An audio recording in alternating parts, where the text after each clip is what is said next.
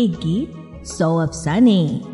Radio playback India लेकर आता है हर हफ़्ते हिंदी फ़िल्मों के किसी एक गीत से जुड़े कुछ मज़ेदार किस्से कुछ रोचक कहानियाँ। एक गीत सौ अफसाने। रेडियो प्लेबैक इंडिया नमस्कार दोस्तों एक गीत सौ अफसाने की एक और कड़ी के साथ हम फिर हाजिर हैं।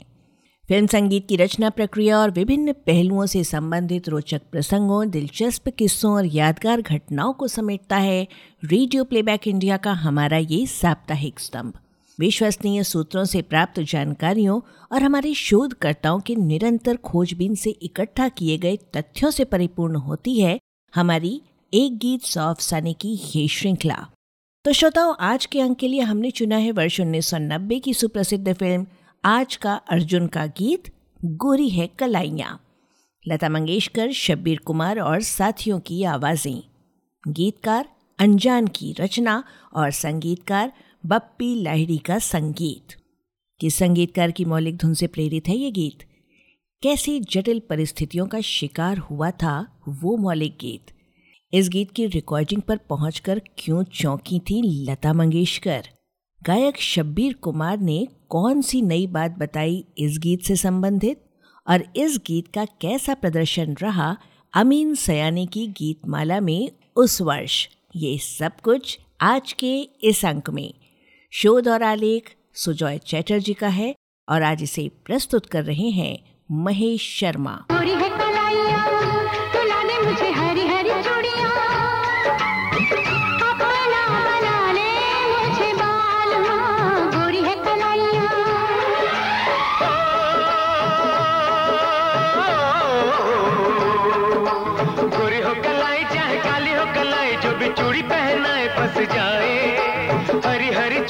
देखे हरियाली तुझे भी की खेती सूख जाए। संगीतकार और गायक बप्पी लाहिड़ी के निधन से फ़िल्म संगीत के आकाश का एक और चमकता हुआ सितारा डूब गया। तमाम इल्जामों और आलोचनाओं के बावजूद बप्पी लाहिड़ी के गाने सुपर हिट रहे हैं और समय के साथ उसकी और भी चमक बढ़ती चली जाएगी। उन पर इल्ज़ाम लगाने वालों को यह समझना होगा कि बप्पी लाहिड़ी का फ़िल्म संगीत के क्षेत्र में आगमन उस समय हुआ, जब कल्याण जी, आनंद जी, लक्ष्मीकांत प्यारेलाल और राहुल देव वर्मन की धुनें सर चढ़कर बोल रही थीं। इन तीन वट वृक्षों की छाया में बहुत से नए और सुरीले संगीतकार पनप नहीं सके और गुमनामी में इक्का दुक्का फ़िल्मों में संगीत देकर खो गए ऐसे में अगर बप्पी लाहिड़ी ने डिस्को का सहारा लेकर अपनी अलग छवि बनाई और अपनी धुनें बेचने में कामयाब हुए तो इसमें बुराई ही क्या है? आखिर फ़िल्म कला के साथ एक व्यवसाय भी है। केवल कला के लिए एक फ्लॉप संगीतकार बनकर रह जाना, अपनी घर गृहस्थी चलाने के लिए दूसरों के मोहताज हो जाना कहाँ की अक्लमंदी है? खैर, जो है सो है। बप्पी दा को महज डिस्को किंग के रूप में नहीं देखा जाना चाहिए। भारतीय शास्त्रीय संगीत उप शास्त्रीय संगीत और लोक संगीत का भी उन्होंने बहुत प्रयोग किया और जब जब लता मंगेशकर ने उनके गीत गाए, उसमें चार चाँद लग गए। लता मंगेशकर और बप्पी लाहिड़ी के कॉम्बिनेशन का एक ज़बरदस्त हिट गीत आज का अर्जुन का, गोरी है कलाइया, तू दे मुझे हरी हरी चूड़िया। राजस्थानी रंग में रंगा यह गीत उस दौर के बेहद लोकप्रिय गीतों में से एक था।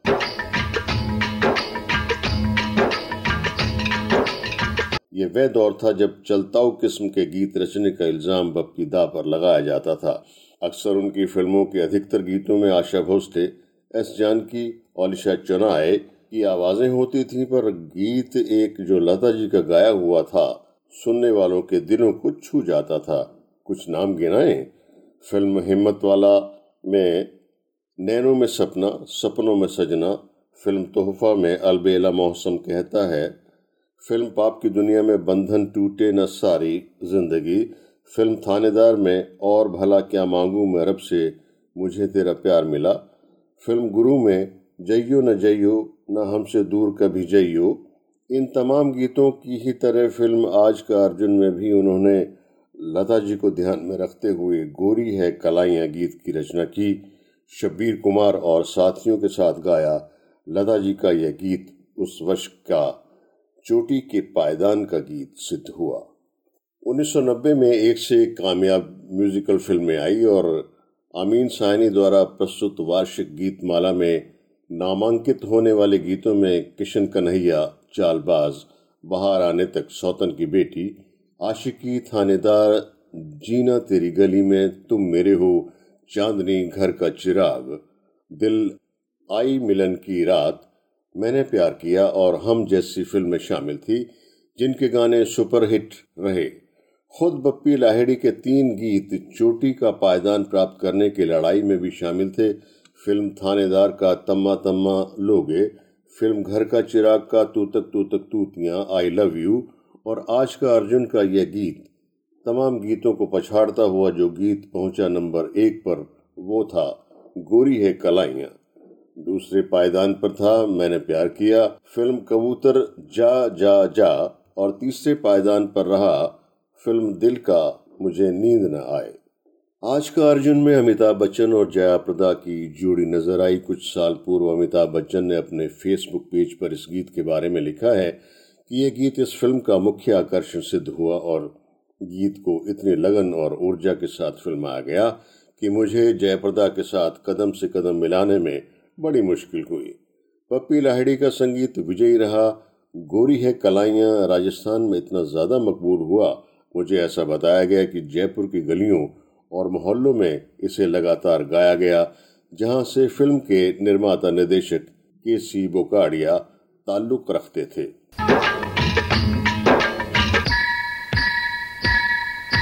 गोरी है कलाइयाँ, गीत की एक खास बात है मटकों का सुंदर प्रयोग। विविध भारती के विशेष जयमाला कार्यक्रम को प्रस्तुत करते हुए बप्पी दा ने इस गीत के बारे में बताया था कि इस गाने में उन्होंने पहली बार मिट्टी के मटकों को एक एक स्केट में इस्तेमाल किया। लता जी जब स्टूडियो में आई तो इतने सारे मटके देखकर उन्होंने कहा, इतने मटके क्यों? उन्होंने कहा, लता जी, मैं मटके से एक्सपेरिमेंट कर रहा हूँ तबला तरंग का। लता जी को भी बहुत पसंद आया। इस गीत में राजस्थानी लोकगीत, बन्ना रे बागा में झूलिया गालिया का प्रयोग किया गया।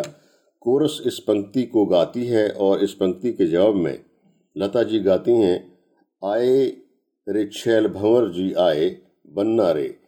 गीत के साथ घूमर नृत्य शैली में नृत्य किया जाता है, जो राजस्थान के प्रसिद्ध लोक नृत्यों में एक है, जिसमें लहंगा पहनी हुई स्त्रियाँ गोल घेरे में लोकगीत गाती हुई नज़र आती हैं। जब ये महिलाएँ विशिष्ट शैली में नाचती हैं तो उनके लहंगे का घेर एवं हाथों का संचालन अत्यंत आकर्षक होता है। इसी सौंदर्य को गोरी है कलाइया गीत में दर्शाया गया है। इस गीत के बारे में अतिरिक्त जानकारी प्राप्त करने के लिए जब मैं इस गीत के गायक शब्बीर कुमार के साथ फेसबुक पर संपर्क किया तो कुछ और रोचक तथ्य सामने आए। शब्बीर ने बताया कि यह गीत किसी और मेल सिंगर ने गाया था, लेकिन शायद अमिताभ बच्चन जी ने मेरा नाम सजेस्ट किया और यह गीत शब्बीर कुमार को लता जी के साथ गवाया गया।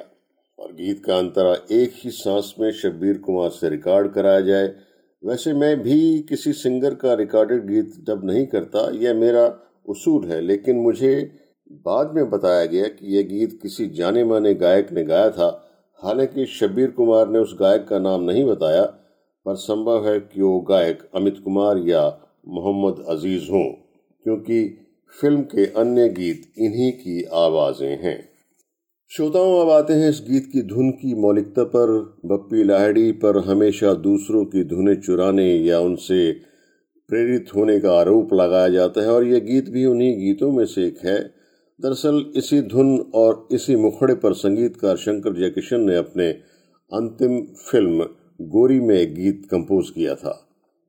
जयकिशन जी की मृत्यु के बाद शंकर जी शंकर जयकिशन के नाम से ही संगीत देते चले आ रहे थे। दुर्भाग्यवश, गोरी के सभी गीतों की धुनें बनाने के बाद गाने रिकॉर्ड होने से पहले ही शंकर का स्वर्गवास हो गया।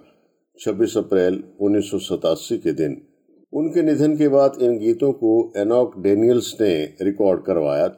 तमाम मुश्किलों से गुजरती हुई ये फ़िल्म पूरी होने में करीब पाँच साल बाद उन्नीस सौ बानवे में प्रदर्शित हुई और क्रेडिट्स में संगीतकार के तौर पर एनाक डेनियल्स का नाम दिया गया था। और इन्हीं वजहों के कारण से यूँ कहें कि मौके का फ़ायदा उठाते हुए फ़िल्म आज का अर्जुन की टीम ने इस धुन पर बने गीत को ऐसा जामा पहनाया कि मूल गीत से यह गीत कई गुना अधिक चमकदार बन गया और बेहद सराहा गया। फ़िल्म गोरी के मूल गीत की गायिका थी कविता कृष्णमूर्ति।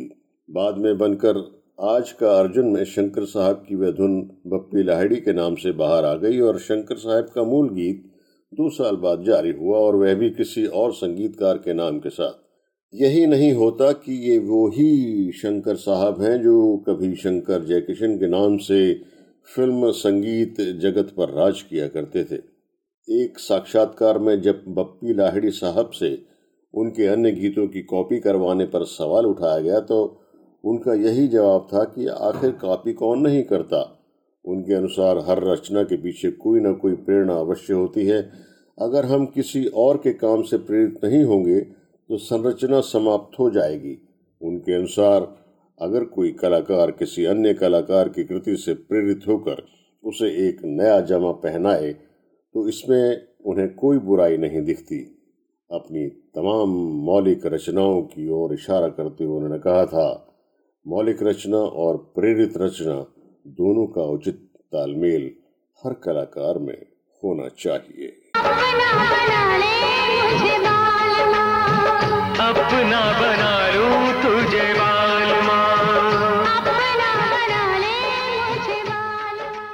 तो दोस्तों, यहाँ आकर पूरी होती है एक गीत सौ अफसाने की आज की कड़ी। आशा है आपको पसंद आई होगी।